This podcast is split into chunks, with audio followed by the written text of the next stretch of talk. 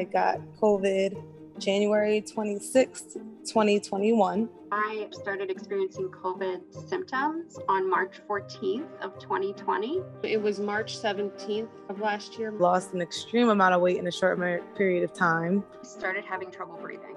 I had so many random symptoms. I've seen a cardiologist. I went to a neurologist, an infectious disease specialist, a host of gastrointestinal issues saw um, a rheumatologist at Jefferson. Two different internal medicine doctors. I'm now seeing GI. I was feeling in my body was almost as if the symptoms or the virus was moving through my body because this has been my life for a year, but trying to figure out what's going on. I remember on my 10th day saying the flu was worse than this, and I'm kicking myself for saying that because this is not a flu. I don't even know what to describe this. This is, I don't even know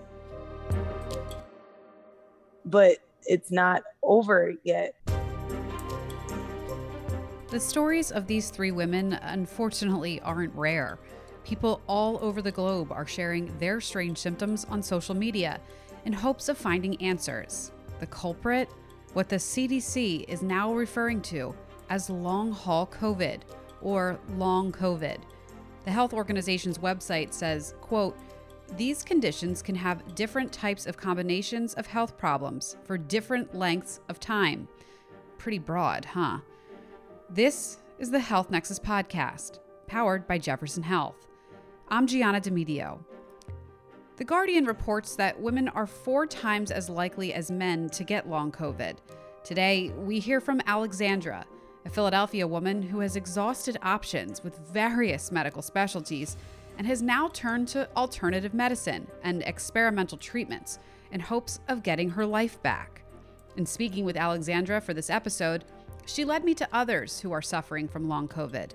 The symptoms and the desperation for information on what is going on in their bodies quickly became a running theme for each woman I spoke to. Samantha had COVID in January of this year.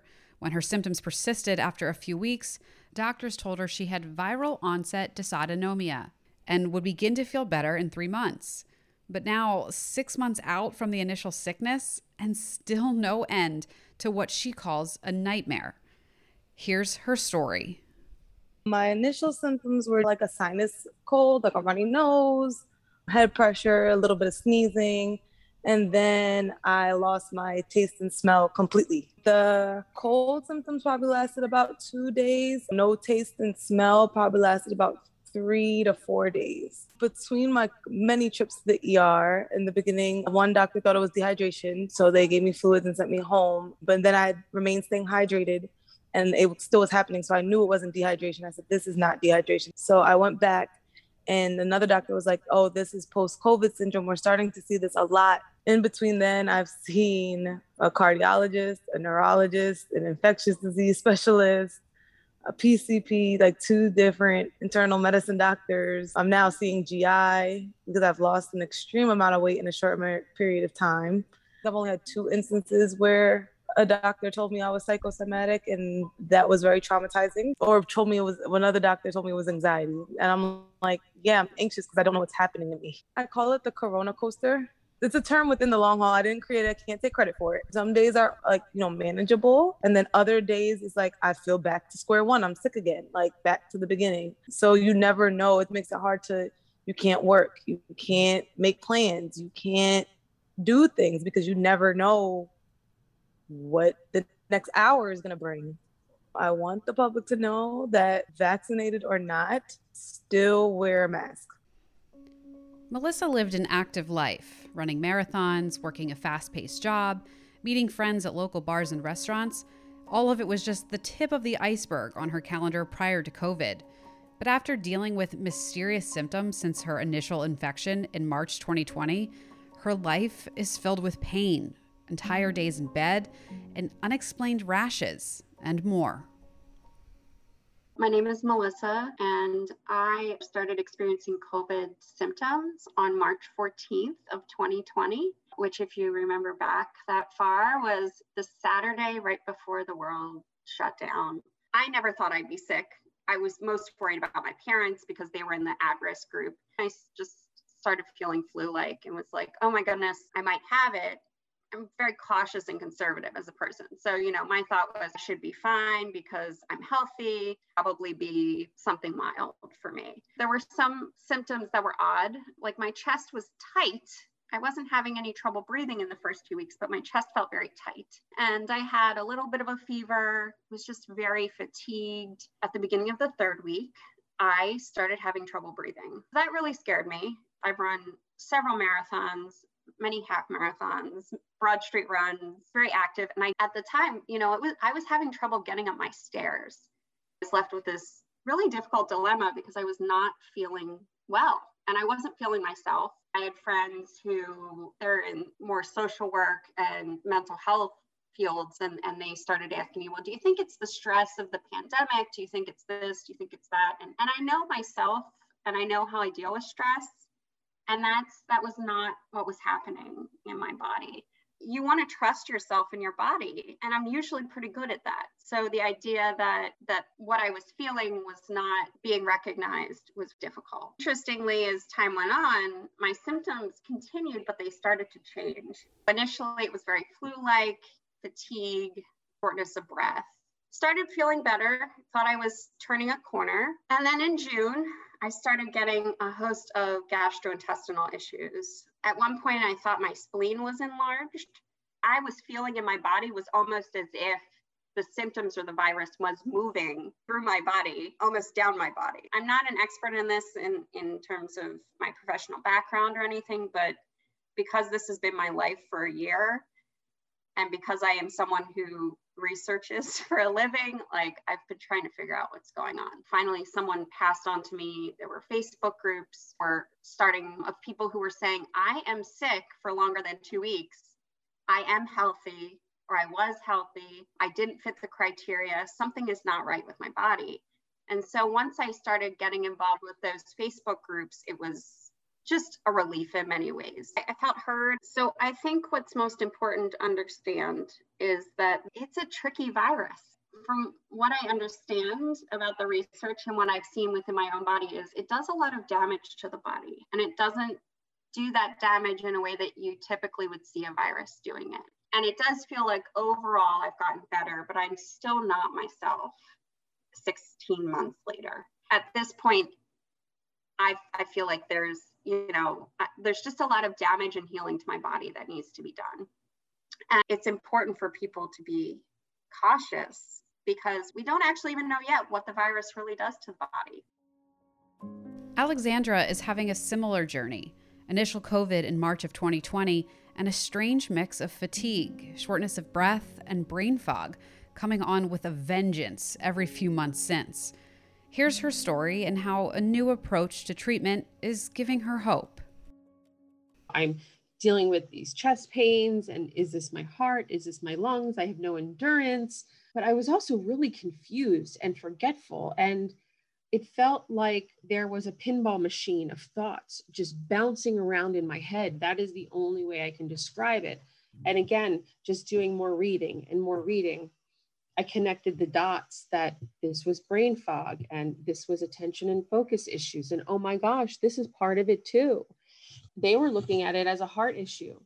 And all the tests came back saying my heart was fine. The doctor called me when I got home that day and was also looking at the tests and said, This test says you have emphysema in your lungs. You've never smoked a day in your life because this doesn't make sense. And that's when we started to really delve into the symptoms that I went to a neurologist who ran an MRI, did blood test, nothing looked abnormal. My thyroid, all of that looked normal, but I continued to get worse. The brain fog worsened, the uh, chronic fatigue worsened. And then I started getting fevers every day. I knew that other long haulers had developed autoimmune conditions through the support groups and my social media connections saw um, a rheumatologist at Jefferson who's run a slew of tests. Fortunately, I do not have an autoimmune condition, but clearly there was something wrong. I had mono six years ago, and I've read that in times of serious illness or stress, the Epstein Barr virus, which causes mono, can be reactivated. And I asked my family doctor if she could run a test to see if it had been reactivated because that's the only other thing that I could think of. It was confirmed, and I started mm. posting on my social media channels. Other long haulers were reaching out saying they too had Epstein Barr reactivated. One woman direct messaged me and said, Thank you for posting about this because I couldn't figure out my symptoms either. And I asked my doctor to run the test, and it turns out my Epstein Barr was reactivated as well. So this is becoming a trend with long haulers. I actually was relieved the only because I had a name I had was, you know, something to identify it. It's certainly not something that I wanted, but at least it gave me a place to start. Everything I was being told is just rest and nutrition, but I thought there has to be something and I found some actual um, research, scientific studies that were published that said vitamin C infusions through an IV high doses were proven to help patients with Epstein Barr. And then I started fig- trying to figure out how can I get that here in the Philadelphia area. And I found that the Marcus Institute was one of the places that it could happen to get that. Dr. Raquel has put together a plan for me, and it's fairly extensive. So, over the last few weeks, I've, I've gotten blood tests. She wanted to see my vitamin levels. She gave me a long list of vitamins and supplements to take.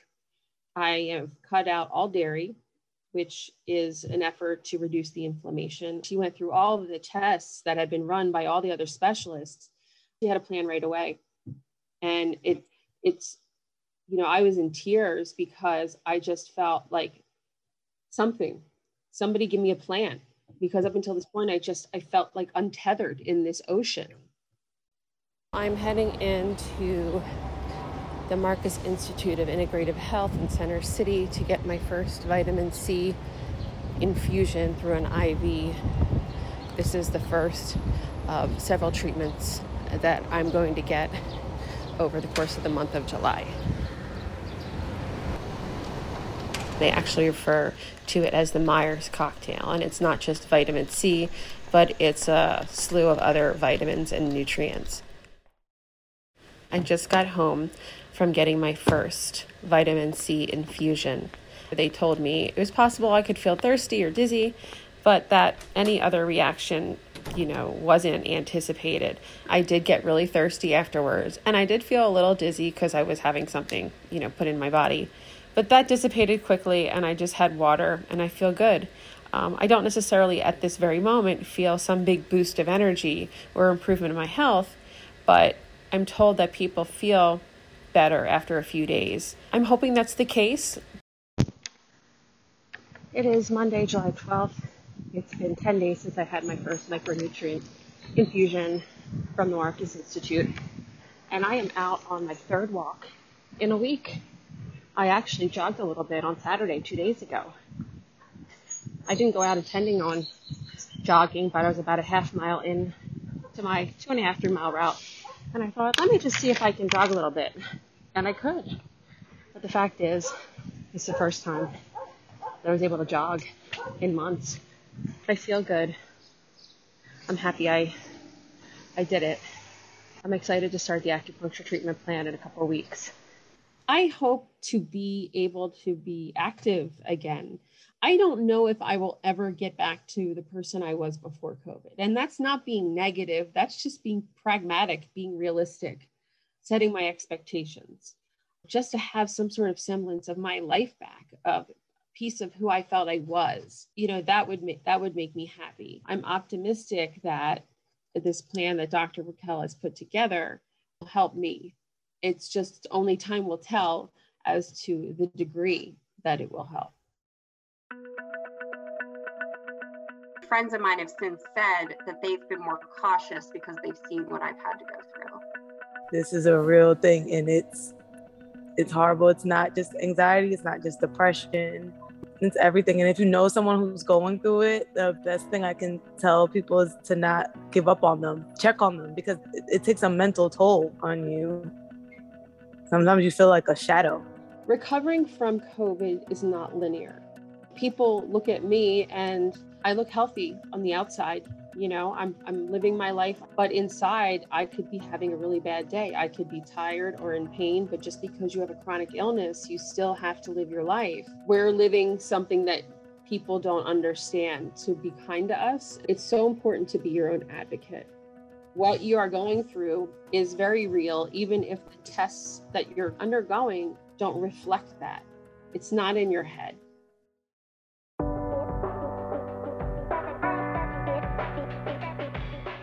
Visit the Health Nexus for more content about long COVID, plus a special feature on Alexandra's journey.